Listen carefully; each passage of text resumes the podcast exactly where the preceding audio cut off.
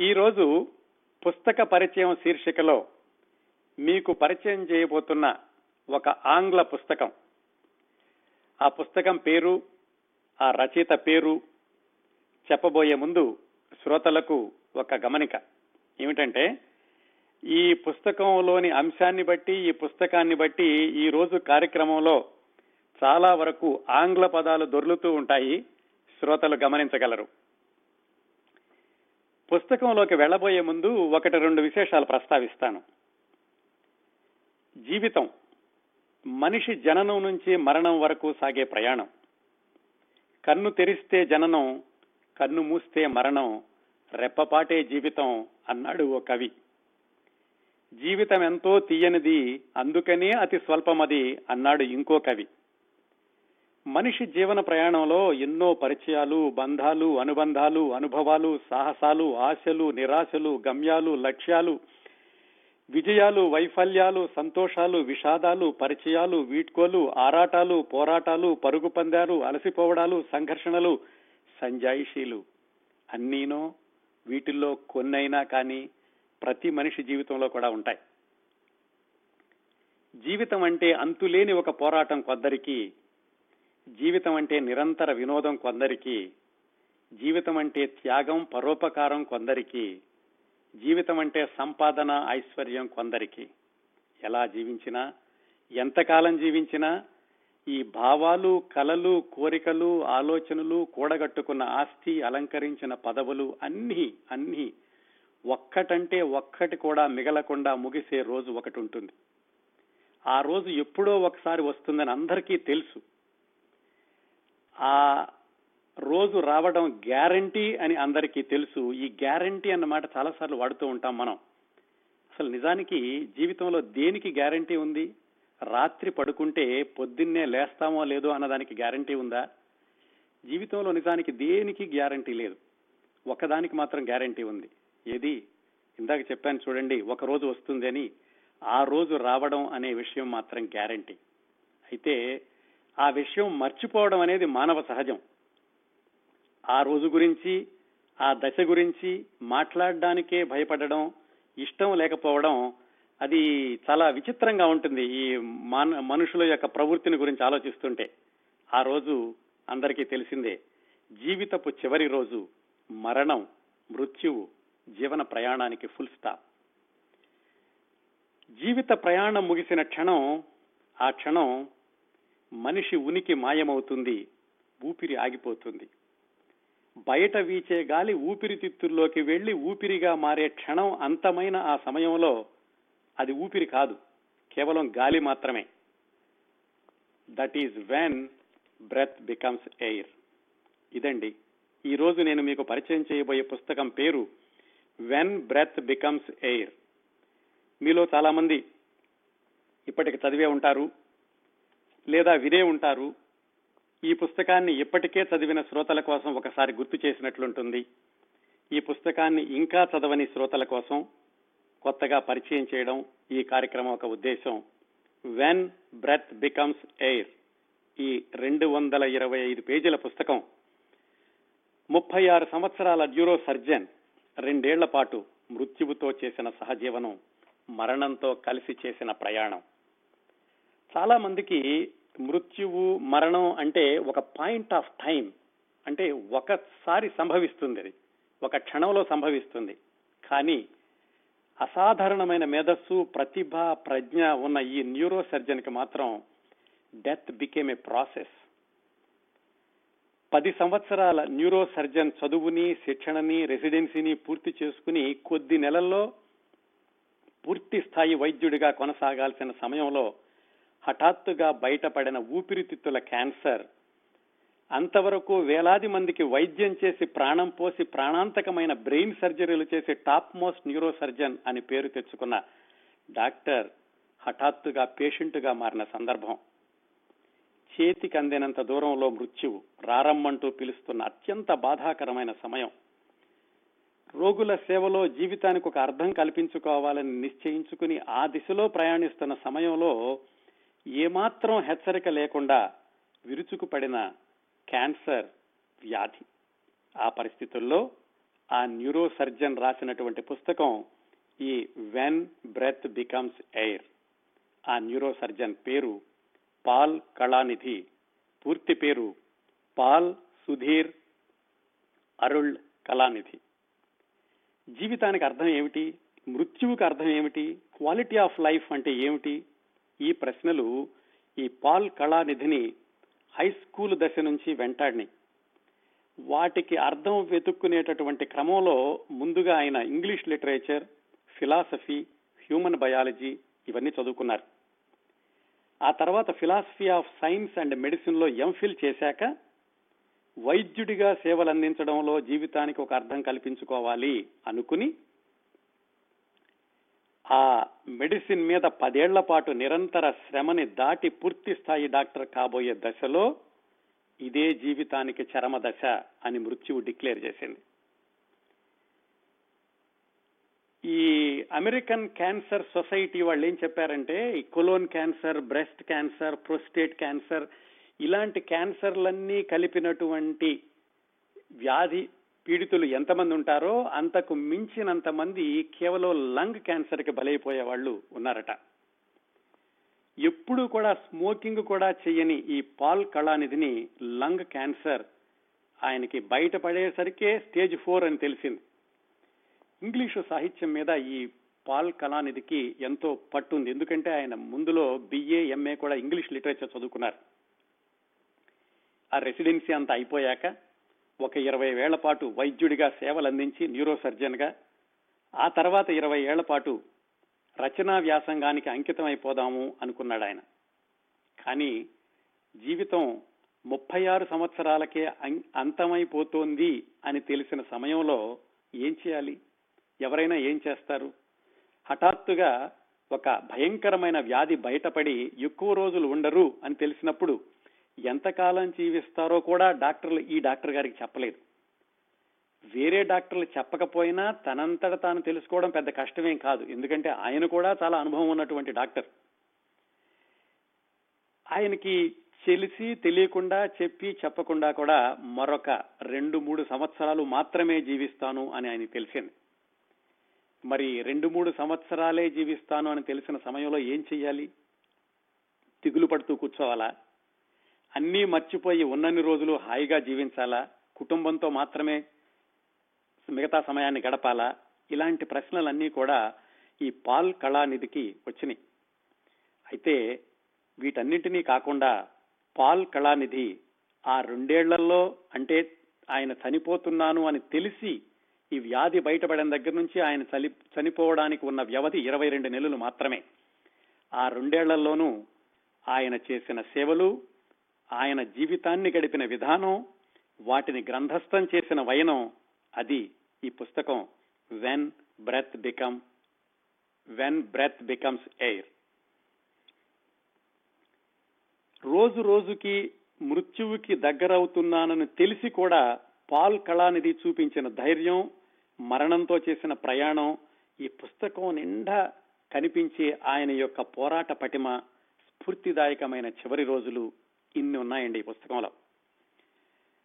బహుశా క్యాన్సర్ బారిన పడకుండా బ్రతికి ఉంటే కొన్ని లక్షలాది మంది ప్రాణాలను ఈ ప్రాణాంతకమైన వ్యాధుల నుంచి ఈ బ్రెయిన్ ట్యూమర్స్ ఇలాంటి వాటి నుంచి కాపాడి ఉండేవాడేమో ఆ పాల్ కళానిధి డాక్టర్.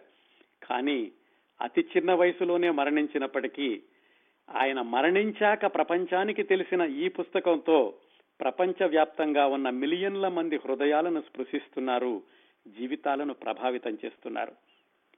క్రిందటి సంవత్సరం ఈ పుస్తకం విడుదలైంది. వెన్ బ్రెత్ బికమ్స్ ఎయిర్ ఈ పుస్తకం చాలా వారాలు న్యూయార్క్ టైమ్స్ బెస్ట్ సెల్లర్గా నిలవడమే కాకుండా చాలా భాషల్లోకి తర్జుమా కూడా చేయబడింది.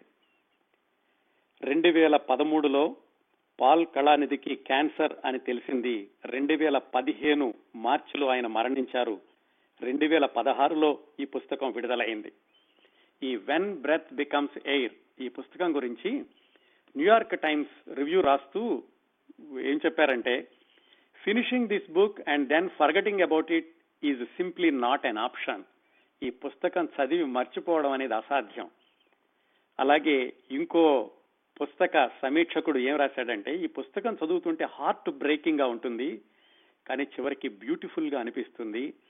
అతి చిన్న వయసులో మరణించిన కళానిధి ఆయన యొక్క జ్ఞాపికగా ఉన్నటువంటి ఈ పుస్తకం చూ చదువుతుంటే ఏమనిపిస్తుందంటే జీవితం గురించి ఎక్కువగా చెప్పగలిగిన వాళ్ళు మృత్యువుకి దగ్గరైన వాళ్ళు అని ఒక పుస్తక సమీక్షకుడు రాశాడు. ఇంకో సమీక్షకుడు ఏం రాశాడంటే ఈ పుస్తకం చదివాక పాల్ కళానిధికి మనం శ్రద్ధాంజలి ఘటిస్తున్నట్లుగా అనిపిస్తుంది. అలాగే యూనివర్సల్గా ఎవరికైనా కానీ పుస్తకాలు బహుమతిగా ఇవ్వాలి అంటే ఖచ్చితంగా ఈ పుస్తకం ఆ జాబితాలో ఉండి తీరాలి. అని ఇంకొక సమీక్ష కూడా రాశాడు. ఈ ఇంతగా ఎంతో మందిని ఆకర్షించినటువంటి ఆకర్షిస్తున్నటువంటి ఇంకా బెస్ట్ సెల్లర్గా కొనసాగుతున్నటువంటి ఈ వెన్ బ్రెత్ బికమ్స్ ఎయిర్ ఈ పుస్తకంలోని విశేషాలు మీరు స్వయంగా చదివి తెలుసుకుంటే ఆ ప్రభావం ఉంటుంది. అందువల్ల పుస్తకంలోని విశేషాలు వివరంగా నేను చెప్పబోవడం లేదు. కేవలం పాల్ కళానిధి ఆయన యొక్క జీవిత విశేషాలు క్లుప్తంగా చెప్తాను పాల్ కళానిధి పూర్తి పేరు సుధీర్ పాల్ సుధీర్ అరుళ్ కళానిధి. వాళ్ళ అమ్మగారిది నాన్నగారిది దక్షిణ భారతదేశంలోని తమిళనాడు. అక్కడి నుంచి చాలా సంవత్సరాల క్రితమే న్యూయార్క్ వచ్చి ఆ న్యూయార్క్ స్టేట్ దగ్గరలో ఈ పాల్ కళానిధి వాళ్ళ నాన్నగారు కార్డియాలజిస్ట్గా స్థిరపడ్డారు. వాళ్ళ నాన్నగారు క్రిస్టియన్ మతానికి చెందిన వ్యక్తి వాళ్ళ అమ్మగారు మాత్రం హిందూ మతానికి చెందినటువంటి వ్యక్తి. అక్కడ ఆ కార్డియాలజిస్ట్గా న్యూయార్క్ స్టేట్లో పనిచేస్తున్నప్పుడు ఈ పాల్ కళానిధి వాళ్ళ నాన్నగారు ఈ పాల్ కళానిధికి ఒక అన్నయ్య ఒక తమ్ముడు అంటే వాళ్ళ నాన్నగారికి వాళ్ళ అమ్మ నాన్నలకి ముగ్గురు పిల్లలు. పెద్ద అబ్బాయి పేరు సుమన్. ఈ మధ్యలో అతని పేరు మనం చెప్పుకుంటున్న పాల్ కళానిధి. ముప్పై ఆరు సంవత్సరాలకే క్యాన్సర్ బారిన పడిన అత్యంత ప్రతిభావంతుడైన న్యూరో సర్జన్ పాల్ కళానిధి మధ్య చిన్నబ్బాయి చిన్న అబ్బాయి పేరు జీవన్. ఈ ముగ్గురు పిల్లలు చదువులు వీటి కోసం అని చెప్పి కాస్త వెసులుబాటుగా ఉంటుంది. అలాగే సొంతంగా కూడా ప్రాక్టీస్ పెట్టుకుని సౌకర్యవంతంగా ఉండొచ్చు అనే ఉద్దేశంతో ఈ పాల్ కళానిధి వాళ్ళ నాన్నగారు అరిజోనా స్టేట్లో కింగ్ మ్యాన్ అనే ప్రదేశానికి వచ్చారు. అయితే అక్కడికి వచ్చాక తెలిసింది అక్కడ ఉన్నటువంటి స్కూళ్ళలో ఏమాత్రం ఎక్కువగా అవి ర్యాంకింగ్ లేని స్కూళ్ళు అలాగే ఎక్కువగా చదివే వాళ్ళు లేరు అక్కడ. ఆయన తెలిసినప్పటికీ ఆయన ఏంటంటే ఆయన ఒక హాస్పిటల్ పెట్టుకోవడం అక్కడ స్థిరపడడానికి బాగుంటుందని అక్కడికి వచ్చారు. అరిజోనాలోకి వచ్చాక వాళ్ళ అమ్మగారు పిల్లల గురించి పిల్లల చదువుల గురించి ఎక్కువగా శ్రద్ధ తీసుకునేవాళ్ళు. అరిజోనాకి వచ్చేటప్పటికి ఈ పాల్ కళానిధి వయసు పది సంవత్సరాలు వాళ్ళ అన్నయ్య సుమన్ వయసు పద్నాలుగు సంవత్సరాలు తమ్ముడు జీవన్ వయసు ఎనిమిది సంవత్సరాలు. ఆయన అక్కడ వాళ్ళ నాన్నగారేమో ఈ కార్డియాలజిస్ట్గా హాస్పిటల్ పెట్టుకోవడం ఆ హడావిడిలో ఉంటే వాళ్ళ నాన్నగారు వాళ్ళ అమ్మగారు ఈ పిల్లల యొక్క చదువులు చూసుకుంటూ ఆ స్కూలుకు వెళ్ళి స్కూల్లో ఉన్నటువంటి ఆ చదువుల ప్రమాణాలు పెంచాలనేటువంటి దిశలో అక్కడ ఏపీ కోర్సెస్ అవి పెట్టాలని ఆ స్కూల్ వాళ్ళతో మాట్లాడి వాటి కోసం కృషి చేసి అలాంటి పనులన్నీ చేశారు వాళ్ళ అమ్మగారు. అలాగే ఈ పిల్లల్ని శాట్ పరీక్షలు పీశాట్ పరీక్షలు ఇలాంటివి రాయించడానికని ఆ ఎరిజోనా నుంచి వందలాది మైళ్ళు డ్రైవ్ చేసుకుంటూ లాస్ వెగాస్ వచ్చి అక్కడ పరీక్షలు రాయించి పిల్లల్ని తీసుకెళ్తూ ఉండేవాళ్ళు వాళ్ళ అమ్మగారు. అలాగే వాళ్ళ అమ్మగారు చేసినటువంటి ఇంకొక చాలా మంచి పని ఏమిటంటే ఇంగ్లీష్ పుస్తకాలు చదవడం అలవాటు చేయడం. అంటే క్లాస్ పుస్తకాలు కాకుండా మామూలు పుస్తకాలు కూడాను. ఈ పాల్ కళానిధి హై స్కూల్లో చదువుతున్న రోజుల్లోనే ఇంగ్లీష్ పుస్తకాలు చదవడం విపరీతంగా అలవాటు చేసుకున్నారు. ముఖ్యంగా ఈ లిటరీ పుస్తకాలు అలాగే ప్రపంచ సాహిత్యంలో చాలా పేరున్నటువంటి పుస్తకాలు అవన్నీ కూడా ఆయన అనర్గళంగా ధారాళంగా ఎక్కువగా చదవడం ప్రారంభించారు. ఈయన హై స్కూల్ చివరకు వచ్చే దశలోనే వాళ్ళ అన్నయ్య హై స్కూల్ అయిపోయి ఆయన స్టాన్ఫోర్డ్ యూనివర్సిటీలో మెడిసిన్ చదవడానికని వచ్చారు. పాల్ కళానిధి వాళ్ళ అన్నయ్య సుమన్ అనే ఆయన. పాల్ కళానిధికి హై స్కూల్లో చాలా మంచి మార్కులు వచ్చినాయి. అప్పటి అక్కడ ఉన్నటువంటి టాప్ మోస్ట్ ఆనర్స్ ఏవైతే ఉన్నాయో అవన్నీ కూడా వచ్చినాయి. హై స్కూల్ అయిపోయాక ఏం చేయాలి? నాన్నగారు కార్డియాలజిస్టు అన్నయ్య కూడా స్టాన్ఫోర్డ్ యూనివర్సిటీలో చదువుతున్నాడు. ఆయన మేనమామలు బాబాయిలు ఇలాంటి వాళ్ళందరూ కూడా డాక్టర్లే. చుట్టూ అందరూ డాక్టర్లే ఉన్నారు పాల్ కళానిధికి. హై స్కూల్ అయిపోయాక ఏం చదువుతావని వాళ్ళ మేనమామో బాబాయ్ ఎవరో అడిగారు. ఆయన నిర్ణయించుకున్న ఇదేమిటంటే అప్పట్లో ఎందుకంటే పుస్తకాలు బాగా చదివినటువంటి అలవాటుతోటి ఆయన ఇంగ్లీష్ లిటరేచర్ చదువుదామని నిర్ణయించుకున్నారు. ఆ ఇంగ్లీష్ లిటరేచర్ చదువుదాం అనుకుని నిర్ణయించుకున్నటువంటి రోజుల్లోనే ఆయన ఒక పుస్తకం చదవడం సంభవించింది ఇంగ్లీష్ పుస్తకం. అదేమిటంటే మనిషి యొక్క ఈ మెదడు ఎలా పనిచేస్తుంది ఇలాంటివన్నీ కూడా ఉన్నటువంటి ఒక ఫిక్షన్ పుస్తకం. దాని పేరు his psychotherapy and cure by the unfortunate doctor Kassler అని ఒక పుస్తకం చదివారు. అది చదివాక పాల్ కళానిధికి బ్రెయిన్ ఎలా పనిచేస్తుంది మెదడులో ఉన్నటువంటి ఆలోచనలు ఎలా వస్తాయి ఇలాంటివన్నీ కూడా వచ్చి ఆయన ఇంగ్లీష్ లిటరేచర్తో పాటుగా హ్యూమన్ బయాలజీ కోర్స్ కూడా తీసుకున్నారు. స్టాన్ఫోర్డ్లో మరి సహజంగానే ఆయనకి సీట్ వచ్చింది. ఎందుకంటే చాలా ప్రతిభావంతుడైనటువంటి విద్యార్థి కాబట్టి. ఆ విధంగా సుమారుగా ఆయన పంతొమ్మిది వందల తొంభై ఏడు ఆ ప్రాంతాల్లో రెండు వేల సంవత్సరం అనుకుంటాను. ఆ సంవత్సరంలో ఆయన స్టాన్ఫోర్డ్ యూనివర్సిటీలో చేరారు. చేరి అక్కడ బిఏ ఎంఏ దేనిలో చేశారు? ఇంగ్లీష్ లిటరేచరు అలాగే human biology. B A in human biology దాదాపుగా మూడు డిగ్రీలు చేశారు. B A M A English literature B A in human biology అది చేశాక అక్కడి నుంచి ఏం చేయాలి? హ్యూమన్ బయాలజీ చదివాక ఆలోచించారు. ఏం చేయాలి? ఏమిటి అని. ఆ ఆలోచనలో నుంచి వచ్చింది ఏమిటంటే లైఫ్ ఆర్ట్ డెత్ బయాలజీ ఈ ఫిలాసఫీ ఇవన్నీ కూడా ఎక్కడ కలుస్తాయి? జీవితంలో ఇవన్నీ విపరీ విడివిడిగా ఉన్నటువంటి మాటలు అనిపిస్తాయి కానీ నిజానికి జీవితంలో కళ మృత్యువు ఫిల వేదాంతం బయాలజీ ఇవన్నీ కూడా కలిసే ప్రదేశం ఏదో ఒకటి ఉంటుంది జీవితంలో. అనుకుని ఆయన యూకేలోని కేంబ్రిడ్జ్ యూనివర్సిటీలో ఎంఫిల్ చేయడానికి వెళ్ళారు. అది కూడా దేనిలో? History and philosophy of science and medicine అనే కోర్సులో ఆయన ఎంఫిల్ చేశారు యూకేలోని కేంబ్రిడ్జ్ యూనివర్సిటీలో. అదయ్యాక అప్పుడు ఏం చేయాలి అని ఆలోచించారు. ఇంగ్లీష్ లిటరేచర్ విపరీతంగా చదువుకున్నారు. హ్యూమన్ బయాలజీ చదివారు. ఈ philosophy of science and medicine చదివారు. అప్పుడు ఆయన నిర్ణయించుకున్నది ఏమిటంటే జీవితానికి అర్థం ఏమిటి? జీవితానికి క్వాలిటీ ఆఫ్ లైఫ్ ఎప్పుడు వస్తుంది? ఇలాంటివన్నీ ఆలోచించుకుని జీవితానికి అర్థం కావాలి అంటే రోగుల సేవలో నా జీవితాన్ని గడపాలి అని నిర్ణయించుకుని ఆయన ఏల్ స్కూల్ ఆఫ్ మెడిసిన్ కనెక్టికట్లో అందులో మెడిసిన్లో చేరారు. ఆ ఏల్ స్కూల్ ఆఫ్ మెడిసిన్లో చేరినప్పుడు ఆయనకి లూసీ గడాడ్ అని ఒక అమ్మాయి పరిచయం అయింది. భవిష్యత్తులో ఆమె అతనికి భార్య కూడా అయ్యారు. ఆయన ఈ అరిజోనాలో గడిపినటువంటి రోజులు ఈ మెడిసిన్ స్కూల్లో ఉండగా స్టూడెంట్స్ యొక్క జీవితం ఎలా ఉంటుంది మొదటి రెండు సంవత్సరాలు థీరియా తర్వాత ప్రాక్టికల్స్ ఇలాంటివన్నీ కూడా ఈ వెన్ బ్రెత్ బికమ్స్ ఎయిర్ అనే పుస్తకంలో ఆయన చాలా బాగా రాశారు. అంటే మామూలుగా రచయిత రాయడం వేరు మామూలు స్థితిలో ఉండి పాత రోజులన్నీ గుర్తు చేసుకుని రాయడం ఒక విధానం కానీ మృత్యుముఖంలో ఉండి ఎప్పుడు చనిపోతానో కూడా తెలియకుండా అంత అనిశ్చితమైన పరిస్థితిలో ఉండి కూడా ఈ వెనక్కి తిరిగి చూసుకుని జీవితంలో ఉన్నటువంటి సంఘటనలన్నిటినీ మామూలుగా చెప్పడం కాదు. చాలా పొయిటిక్గా సెన్స్ ఆఫ్ హ్యూమర్ తోటి రాయగలిగారు అంటే ఆయన ఏదో అయిపోతున్నాను కదా ఇంకెందుకులే ఏం చేస్తాంలే అనుకోకుండా వీటినన్నిటినీ ఇంత హృదయానికి హత్తుకునేలాగా గ్రంథస్థం చేయడం ఈ పుస్తకం చదువుతున్నంతసేపు అది గుర్తొస్తూ ఉంటుంది.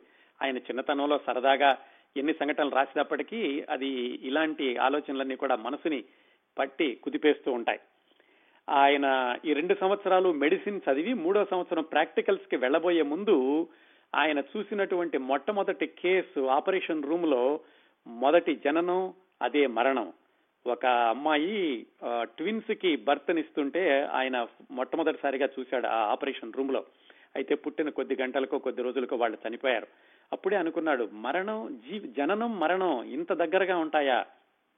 ఇంత సంక్లిష్టం అనుకున్నటువంటి జననం మరణం రెండు కూడా ఒకదాని ఒకటి పక్కన ఉరుసుకుంటూ నడుస్తూ ఉంటాయా? అని ఇలాంటి ఆలోచనలన్నీ కూడా ఆయన మెదడులో వస్తూ ఉండేవి. అందుకే ఆయన చూసినటువంటి మొదటి జననమే మరణం అయితే ఆయన రాసినటువంటి మొట్టమొదటి పుస్తకమే ఆయన మరణానికి ముందు రాసిన మరణం గురించినటువంటి పుస్తకం అయ్యింది. ఈ ఏల్ స్కూల్ ఆఫ్ మెడిసిన్లో నాలుగు సంవత్సరాలు ఐదు సంవత్సరాలు చదువుకున్నారు. ఆ లూసీ ఆయన ఇద్దరును. అక్కడ కూడా ఆయనకి అద్భుతమైనటువంటి అవార్డులు వచ్చినాయి. అక్కడ లెవిస్ హెచ్ నామ్ ప్రైజ్ అని అవుట్ స్టాండింగ్ రీసెర్చ్ చేసినందుకు వచ్చింది. అందుకు గాను ఆయనకి Alpha Omega Alpha Medical Honor సొసైటీలో ఆయనకి సభ్యత్వం కూడా లభించింది. అంత అద్భుతంగా అక్కడ చదువుకున్నాక ఏం చేయాలి మళ్ళీ? ఆ మెడిసిన్ అయిపోయింది. మెడిసిన్ అయిపోయాక రెండు వేల ఏడు ప్రాంతాల్లో. ఆయనతో చదువుకున్నటువంటి మిగతా క్లాస్మేట్స్ వాళ్ళందరూ కూడా ఏమిటంటే మెడిసిన్ అయిపోయాక చాలా కొంచెం తక్కువ రిస్క్ ఉండేటటువంటి రేడియాలజీ డెర్మటాలజీ ఇలాంటి విభాగాలను ఎన్నుకుని వాటిల్లో ప్రత్యేకత శిక్షణ పొందుకోవడానికని వాళ్ళు వెళ్ళారు ఇన్ని అవార్డులు తీసుకున్నటువంటి ఈ పాల్ కళానిధి మరి ఆయన ముందు నుంచి కూడా ఆయనకి బ్రెయిన్ అంటే చాలా ఆసక్తికరమైనటువంటి అధ్యయనం చేయాలనేటువంటి ఆసక్తి ఉండింది ఆ చిన్నప్పుడు చదివిన పుస్తకాల నుంచి. అందుకని కష్టమైనా కానీ ఏమైనా సరే న్యూరో సర్జన్లోకే వెళ్ళాలి న్యూరో సర్జరీలోకే వెళ్ళాలి న్యూరో సర్జన్గా పనిచేయాలి అనుకుని ఆయన మిగతా మిత్రులందరూ తేలిక విభాగాలను ఎంచుకున్నప్పటికీ ఈయన కావాలని చెప్పి మళ్ళీ స్టాన్ఫోర్డ్ యూనివర్సిటీకి వచ్చారు. ఎక్కడైతే ఏడెనిమిది సంవత్సరాల క్రిందట ఆయన BA MA English human biology philosophy చదువుకున్నారో మళ్ళా అదే యూనివర్సిటీకి ఆయన uh, రెసిడెన్సీ ట్రైనింగ్ కోసం వచ్చారు. Residency training in neurological surgery and post doctoral fellowship in neuro science అది చేయడానికని స్టాన్ఫోర్డ్ యూనివర్సిటీకి వచ్చారు రెండు వేల ఏడు ప్రాంతాల్లో. సుమారుగా అదే సమయంలో ఆయనకి లూసీకి వివాహం అయింది. ఆయన భార్య లూసీనేమో యూనివర్సిటీ ఆఫ్ కాలిఫోర్నియా శాన్ ఫ్రాన్సిస్కోలో ఆవిడకి రెసిడెన్సీ వచ్చింది. ఈయన స్టాన్ఫోర్డ్ యూనివర్సిటీలో ఇద్దరు పాల ఆల్టోలో ఉండేవాళ్ళు. ఈ రెసిడెన్సీలో ఉండగా స్టాన్ఫోర్డ్ యూనివర్సిటీలో రెసిడెన్సీ చేస్తూ ఉండగా న్యూరో సర్జన్గా ఆ జీవితం ఎలా ఉంటుంది? న్యూరో సర్జన్ జీవితం వారానికి దాదాపుగా తొంభై రెండు గంటలు పనిచేయాల్సినటువంటి అతి క్లిష్టమైనటువంటి సమయాలు ఉదయాన్నే ఆరు గంటలకు వెళ్ళడం ఒకసారి ఆపరేషన్ థియేటర్లోకి వెళితే కనుక మళ్ళా ఎప్పుడు బయటకు వస్తారో తెలియకపోవడం అలాగే న్యూరో సర్జన్గా ఉండగా మెదడులో ఈ కణితులు ఇలాంటివి వచ్చినప్పుడు వాటిని మెదడులో క్యాన్సర్ ఇలాంటివి వచ్చినప్పుడు వాటిని తీసేయడానికి మెదడు ఆపరేట్ చేసేటప్పుడు ఆ మెదడుకి డ్రిల్ చేసినప్పుడు ఎంత జాగ్రత్తగా ఉండాలి ఎంత సునిశ్చితంగా ఉండాలి ఈ సర్జన్ అన్న తనకి అతని కంటి చూపు కానీ ఆలోచన కానీ ఎంత తీక్షణంగా వెంటనే పనిచేస్తూ ఉండాలి ఆ విషయాలన్నీ కూడా ఈ వెన్ బ్రెత్ బికమ్స్ ఎయిర్లో కళ్ళ కట్టినట్టుగా రాశారు పాల్ కళానిధి. ఎందుకంటే బ్రెయిన్లో ఉండేటువంటి అతి సూక్ష్మమైనటువంటి ఆ పదార్థాలు కానీ అతి సూక్ష్మమైనటువంటి ప్రదేశాలు కానీ మనం మాట్లాడడానికి మన మాటల్లో కొహరెన్స్ ఉండడానికి మన జ్ఞాపక శక్తికి ఒకదాని తర్వాత ఏం మాట్లాడదాం అనడానికి ఇలాంటి వాటన్నిటి కూడా అతి చిన్న ప్రదేశాలు చాలా కారణం. అతి కీలకమైనటువంటి విభాగాలు మెదడులో. అలాంటి వాటికి సర్జరీ సర్జరీ చేయాలంటే ఎంత జాగ్రత్తగా ఉండాలి? మిల్లీమీటర్లో ఓ పదో వంతు కూడా అతి సున్నితంగా ఎలా ఉండాలి? ఆయన చేసినటువంటి ఆపరేషన్స్ ఎలా ఉండేవి? ఇలాంటివన్నీ కూడా ఈ పుస్తకంలో వివరంగా రాశారు పాల్ కళానిధి. ఆ విధంగా రెండు వేల ఏడులో ఆయనేమో స్టాన్ఫోర్డ్ యూనివర్సిటీలో భార్య లూసీనేమో శాన్ ఫ్రాన్సిస్కో యూనివర్సిటీ ఆఫ్ కాలిఫోర్నియాలో సర్జరీ రెసిడెన్సీ చేస్తూ ఉండగా ఆ పద్ధతి ప్రకారం ఏమిటంటే రెండు వేల పద్నాలుగు కల్లా ఆయనకి రెసిడెన్సీ అయిపోవాలి. రెసిడెన్సీ అయిపోగానే ఆయనకి ఉద్యోగం ఇవ్వడానికి బోలెడంత మంది హాస్పిటల్స్ యూనివర్సిటీలు కూడా సిద్ధంగా ఉన్నారు అప్పటికే. ఎందుకంటే ఆయన రెసిడెన్సీ చేసేటప్పుడే దాదాపుగా ఇరవై సైంటిఫిక్ పేపర్లు పబ్లిష్ చేయడమే కాకుండా American Academy of Neurological Surgery దాని నుంచి కూడా అత్యద్భుతమైనటువంటి ఆయన పురస్కారాన్ని గుర్తింపుని పొందారు. అంత ప్రతిభావంతంగా ఆయన రెసిడెన్సీ పూర్తి చేస్తూ దాదాపుగా ఇంకొక సంవత్సరంలో అయిపోతుంది అనుకుంటూ ఉండగా రెండు వేల పదమూడు మొదటి నుంచి చిన్న అనారోగ్యం మొదలైంది. అదేమిటంటే కొంచెం బ్యాక్ పెయిన్ లాగా మొదలైతే డాక్టరే కదా ఎలాగూ? ఆ పాల్ కళానిధి ఆయన ఏవో ఇబుప్రొఫెన్ అవి తీసుకుని మామూలు పెయినే కదా తగ్గిపోతుంది అనుకున్నారు. కొన్ని నెలలు గడిచింది. కొన్ని నెలలు గడిచాక ఇంకా బ్యాక్ పెయిన్ తగ్గకపోగా బ్యాక్ పెయిన్ పెరగడము అలాగే బరువు తగ్గిపోవడము హఠాత్తుగా నిద్రలో చెమటలు పట్టడము ఇవన్నీ కూడా ఒకదాని తర్వాత పొడి దగ్గు రావడం ఇవన్నీ మొదలైనవి ఇవన్నీ మొదలయ్యేసరికి ఎందుకైనా మంచిది చూపిద్దామని చెప్పి ఆయన ప్రైమరీ హెల్త్ కేర్ ఫిజిషియన్ ఆయన కూడా మరి ఆయన డాక్టర్ అయినా ఆయన కూడా ఒక ప్రైమరీ కేర్ ఫిజిషియన్ దగ్గరికి వెళ్ళాలి కదా. ఆ ప్రైమరీ కేర్ ఫిజిషియన్ దగ్గరికి వెళ్ళారు రెండు వేల పదమూడు ఏప్రిల్ ప్రాంతాల్లో. అక్కడి నుంచి మొదలైంది ఆయన ప్రయాణం మరణంతో సహవాసం. ఆ హెల్త్ కేర్ ఫిజిషియన్ దగ్గరికి వెళ్ళగానే ఆవిడ ఈయనకు ఉన్నటువంటి సిమ్టమ్స్ అవి చూసి బ్యాక్ పెయిన్ కదా అని సిటీ స్కాన్ తీస్తే బాగుంటుందేమో అని ఆయనే చెబితే కేవలం బ్యాక్ పెయిన్ కోసమని సిటీ స్కాన్ అంటే కనుక అది చాలా ఎక్కువ ఖర్చు అవుతుంది పైగా మనం ఖర్చులు కూడా ఎక్కువగా పెట్టడానికి ఒప్పుకోవట్లేదు గవర్నమెంట్ వాళ్ళు అదిను. అందుకని ముందు సిటీ స్కాన్ కంటే ఎక్స్రేకి వెళదామని ఎక్స్రే తీశారు. ఎక్స్రే తీస్తే బ్యాక్ పెయిన్ ఎక్స్రేలో ఏమీ కనపడలేదు.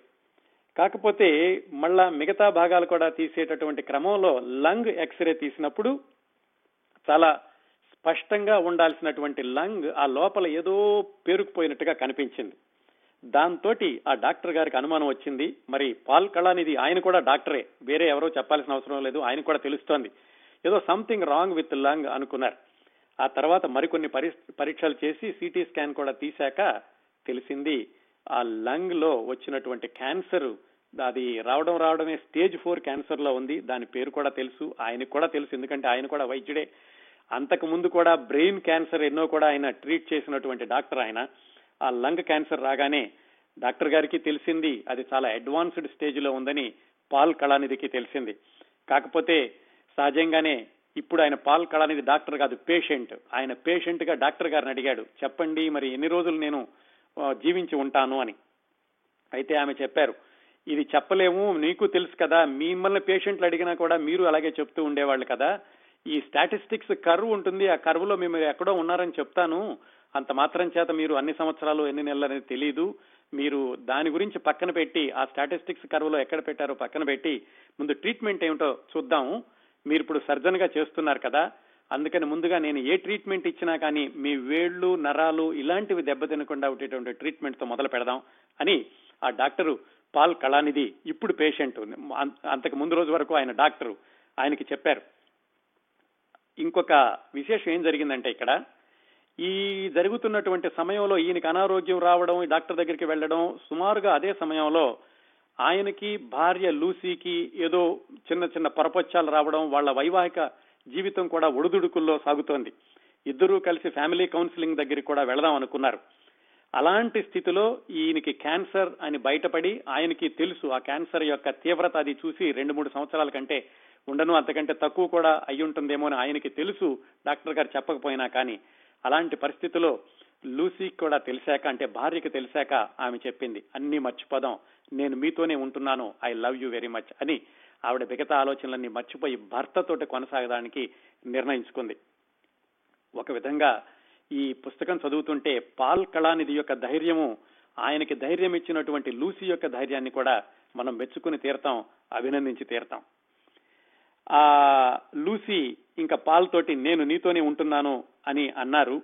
అయితే ఈ క్యాన్సర్ అని తెలియకనే ఆయన ఏం చెప్పారంటే ఆ లూసీకి నువ్వు మళ్ళీ వివాహం చేసుకో నేను ఎన్ని రోజులు ఉంటానో నాకే తెలీదు అంటుంటే ఆవిడ అన్నారట నువ్వు నా ఫ్యూచర్ గురించి ఆలోచించొద్దు నీ వర్తమానం గురించి ఆలోచిద్దాము అని ఆవిడ కూడా ఈ పాల్ కళానిధితోటి ధైర్యంగా ఉండి తర్వాత జరగబోయేటటువంటి ఈ ట్రీట్మెంట్ అది ఏమిటి అని డాక్టర్తో మాట్లాడారు. డాక్టర్తో మాట్లాడినప్పుడు డాక్టర్ ఏమైందంటే ముందుగానే ఈ దీనికి వెళ్ళడం కీమోథెరపీ దీనికి వెళ్ళడం కంటే కూడా ఇలాంటి క్యాన్సర్కి పిల్ తోటి ట్రీట్ చేసేటటువంటి అవకాశం ఉంటుంది అని టార్ సేవ అనే ఏదో ఒక పిల్ ఒకటి చాలా శక్తివంతమైనటువంటి పిల్ ఏదో ఒకటి ప్రిస్క్రైబ్ చేశారు. చేశాక దాంతో ఆయన ఆ పిల్ మీద కొన్ని రోజులు ఉన్నారు ఒక పది పద్దెనిమిది వారాల పాటుగా ఆ టాబ్లెట్ తీసుకునేసరికి ఆయనకి చాలా వరకు తగ్గింది. తగ్గడం అంటే ఆయనకి చాలా తేడా కనిపించింది. బరువు తగ్గడం అనేది కూడా తగ్గింది. ఆయన మళ్ళా బరువు పుంజుకోవడం మొదలైంది. బ్యాక్ పెయిన్ కూడా తగ్గింది. దాంతో పర్వాలేదు కొంచెం కోలుకుంటున్నాను అనుకుని ఆయన మళ్ళా ఉద్యోగానికి రావడానికని ఆయన సంసిక్తులయ్యారు. అయితే ఈ మధ్యలో అంటే ఈయన టార్సేవా టాబ్లెట్ తీసుకుని ఈ క్యాన్సర్ కొంచెం తగ్గుముఖం పడుతోంది అనుకునేటువంటి రోజుల్లో ఒక చాలా సాహసోపేతమైనటువంటి నిర్ణయం తీసుకున్నారు ఆ భార్యాభర్తలు ఇద్దరు ఏమిటంటే సంతానం కావాలనుకోవడం. అదంత తేలికైనటువంటి నిర్ణయం కాదు. ఎందుకంటే అప్పటికే భయంకరమైనటువంటి క్యాన్సర్ అని తెలుసు పాల్ కళానిధికి. అయితే అమ్మా నాన్నలతోటి కుటుంబ సభ్యులందరితోటి మాట్లాడారు. ఒకవేళ సంతానం కావాలనుకున్నా కానీ ఆవిడ గర్భం దాల్చాక ఈయన ఉంటాడా అన్ని రోజులు?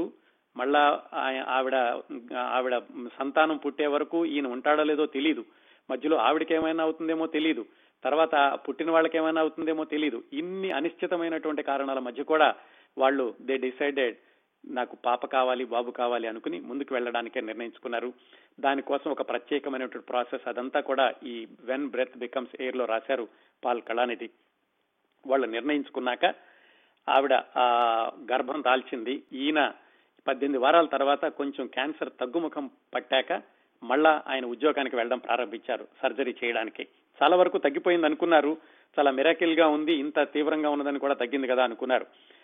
ఆ పద్దెనిమిది వారాల తర్వాత మళ్ళీ సర్జరీకి వెళ్ళినప్పుడు మాత్రం కొంచెం ఆయన ఇంతకు ముందులాగా తొంభై రెండు గంటలు కాకుండా ఏదో రోజుకి ఒకటి రెండు ఆపరేషన్స్ మిగతా వాళ్ళందరూ సహాయం చేయడం ఇలాంటివన్నీ ఆయన ప్రారంభించి ఒక ఏడెనిమిది నెలల పాటు వెళ్ళారు వెళుతుంటే అందరూ అన్నారట ఆ సహచరులందరూ ఏమిటి నువ్వు పేషెంట్గా ఉండి మళ్ళీ డాక్టర్గా వచ్చి ఎందుకు ఇంత శ్రమ తీసుకుంటున్నావు?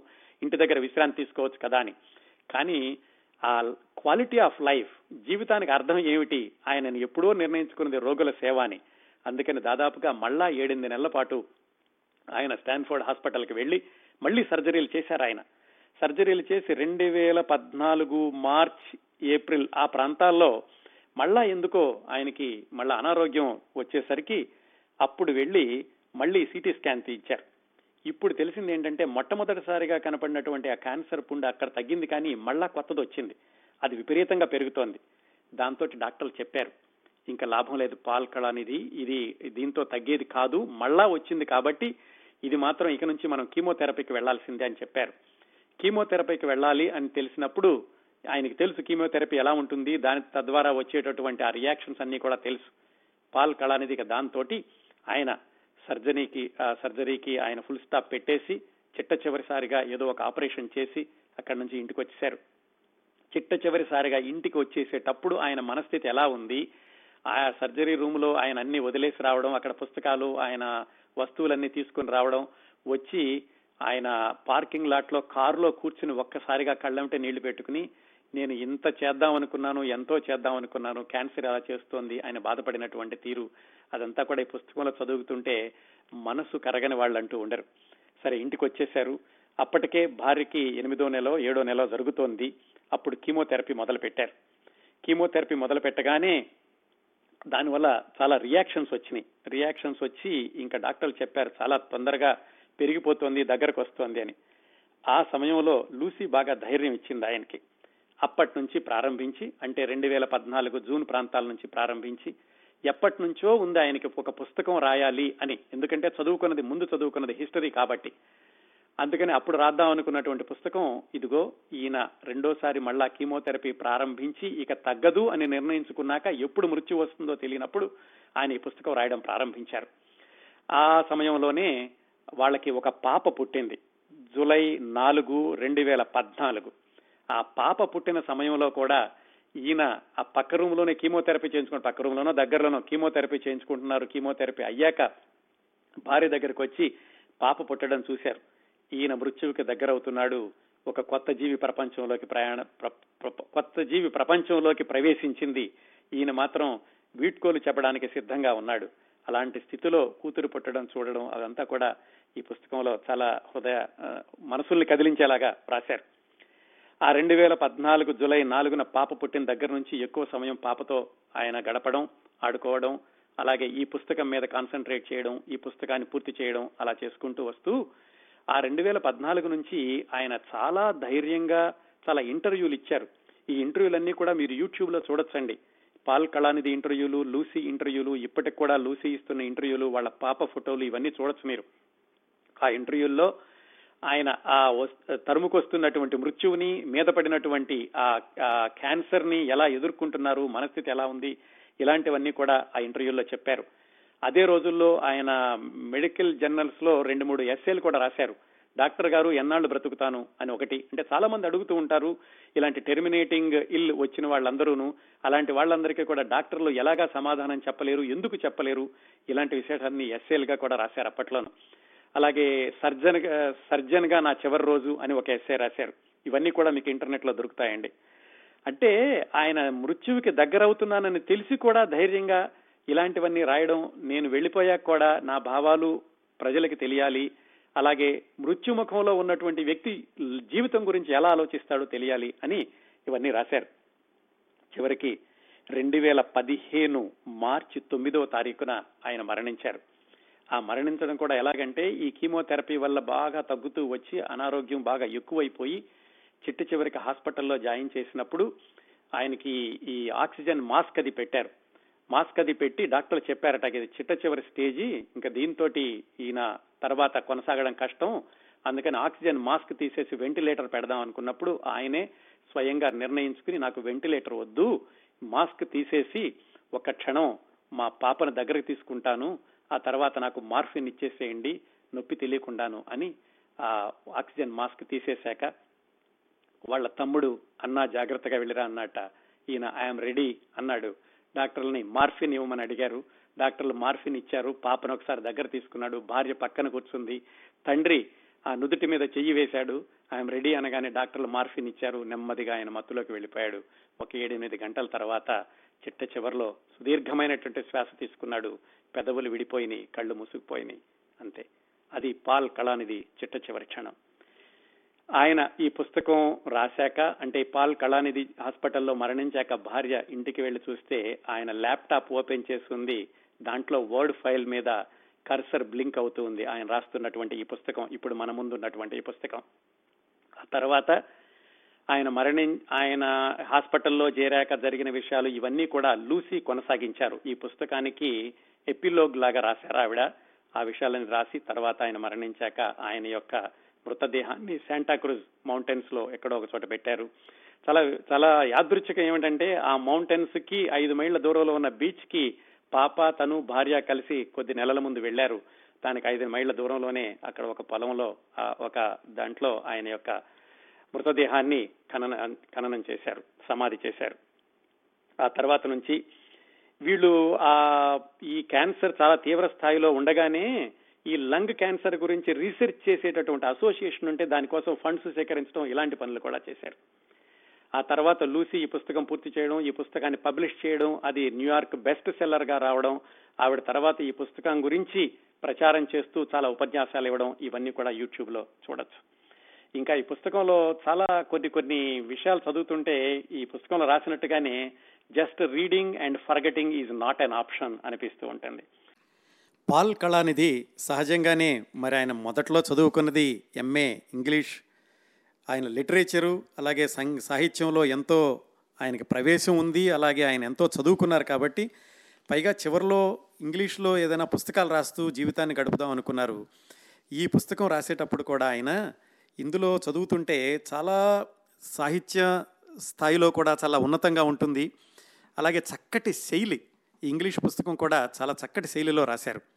కొన్ని కొన్ని సంఘటనలు ఆయన ఇందులో రాసినవి చదువుతుంటే ఎంతగా మనసుని కదిలిస్తాయంటే మొట్టమొదటిసారిగా ఆయన పేషెంట్గా రూమ్లోకి వెళ్ళి డాక్టర్ని కనుద్దాం అనుకున్నప్పుడు సహజంగానే ఎవరైనా పేషెంట్ రూమ్లోకి వెళ్ళగానే అక్కడ ఒక బెడ్ ఉంటుంది ఆయనకి ఆ బ్లూ కోట్ ఇస్తారు వేసుకోవడానికి చేతికేమో ఒక ప్లాస్టిక్ పేషెంట్స్ వేసుకునేటువంటి ప్లాస్టిక్ బ్రేస్లెట్ అది ఇస్తారు కదా అది తీసుకుని ఆ మంచం మీద కూర్చున్నప్పుడు ఆయన మనసులో ఉన్నటువంటి ఆలోచనలు రాశారు. ఇదే మంచం మీద నేను వందలాది మంది పేషెంట్లను చూశాను. ఇదే రూములో ఎంతోమందికి నేను కౌన్సిలింగ్ ఇచ్చి పంపించాను. ఇదే రూములో ఆపరేషన్లు తగ్గిపోయిన వాళ్ళని ఇక్కడ నుంచి నేను డిశ్చార్జ్ చేశాను. ఇదే రూములో చాలామంది మరణించినప్పుడు వాళ్ళకు కూడా అన్నీ కూడా వివరించి చెప్పి పంపించాను. ఇదే రూములో నేను చాలా రోజులు అలసిపోయి ఆపరేషన్స్ చేశాక ఇదే మంచం మీద పడుకున్నాను. ఈరోజు విచిత్రంగా నేను పేషెంట్గా ఇదే రూములో ఇదే మంచం మీద కూర్చోవాల్సి వచ్చింది అని ఆయన పుస్తకంలో రాస్తూ నర్సు బయటకు వెళుతూ డాక్టర్ గారు ఇప్పుడే వస్తారు ఇక్కడే కూర్చోండి అందట. అంతవరకు అలాంటి మాటలు ఆయన ఎవరికో చెప్పేవాడు. ఈరోజు ఆయనకే నర్సు అలా చెప్పింది. నర్సు అలా చెప్పి తలుపు మూసి బయటకు వెళ్ళగానే నాకు తెలిసిపోయింది నా జీవితం చివరి క్షణంలో పడుతోంది అని అని రాసుకున్నారు. ఇంత పొయిటిక్గా ఉంటుంది ఈ పుస్తకంలో ఆయన రాసినటువంటి విశేషాలు. అలాగే చిట్ట చివరి పేర వాళ్ళ అమ్మాయి గురించి రాస్తూ నా పాపని నేను ఎనిమిది నెలలు మాత్రమే చూసుకోగలిగాను. పెద్ద అయ్యాక మరి తను ఎలా ఉంటుందో నేను పెట్టిన పేరు కూడా నా ముద్దు పేరు కూడా ఉంచుందో ఉంచుకుంటుందో లేదో కూడా తెలీదు. కానీ ఒక విషయం చెబుదాం అనుకుంటున్నాను మా అమ్మాయికి. పెరిగి పెద్ద అయ్యాక నువ్వు నువ్వు చేసినటువంటి నువ్వు సాధించినటువంటి విజయాల గురించి వాటి గురించి ఎప్పుడో ఒకసారి నువ్వు బేరీజు వేసుకోవాల్సి వస్తుంది. అప్పుడు గుర్తుపెట్టుకో. ఈ తండ్రికి నువ్వు ఎనిమిది నెలల్లో ఇచ్చినటువంటి ఆ ఆనందం అనేది నువ్వు ఎన్నో విజయాలు సాధించిన వాటికన్నిటి కూడా ఎక్కువైంది. ఈ ఆనందాన్ని ఇంతకంటే నేను ఎక్కువ అడగలేను. ఈ ఎనిమిది నెలలు మాత్రమే నువ్వు ఇచ్చిన ఆనందాన్ని ఉంచుకుని నేను వెళ్ళిపోతున్నాను అని చిట్ట చివరి పేరాలో రాశారు ఆయన. అలాగే ఆయన చనిపోయినటువంటి గది ఆ గదికి నన్ను అంతకి ఎనిమిది నెలల ముందే ఆ పాప పుట్టినటువంటి గదికి కేవలం రెండు వందల గజాలు మాత్రమే దూరం ఉంది. ఆ రెండు వందల గజాల దూరంలో ఉన్న ఆ లేబర్ రూమ్లో పాప జన్మించింది దానికి రెండు వందల గజాల దూరం యువతలో ఉన్నటువంటి ఈ గదిలో పాల్ కళానిధి చిట్ట చివరగా కావాలనుకుని ఆక్సిజన్ మాస్క్ తీసేసి ఆయన మార్ఫిన్ ఎక్కించాక ఆయన అక్కడ కన్నుమూశారు ఇలాంటివన్నీ చదువుతుంటే జీవితంలో ఎన్ని యాదృచ్ఛికాలు ఉంటాయి? కొన్ని ఈ సంతోషాలు విషాదాలు కూడా పక్క పక్కన ఎలాగ ఒరుసుకుంటూ ప్రవహిస్తూ ఉంటాయి. జననం మరణం అనేది కూడా ఎలా పక్క పక్కన ఒరుసుకుంటూ వెళుతుంది అనేవి ఇలాంటి యాదృచ్ఛికమైనటువంటి సంఘటనలు ఈ పుస్తకంలో చదివినప్పుడు మనకి తెలుస్తూ ఉంటుంది.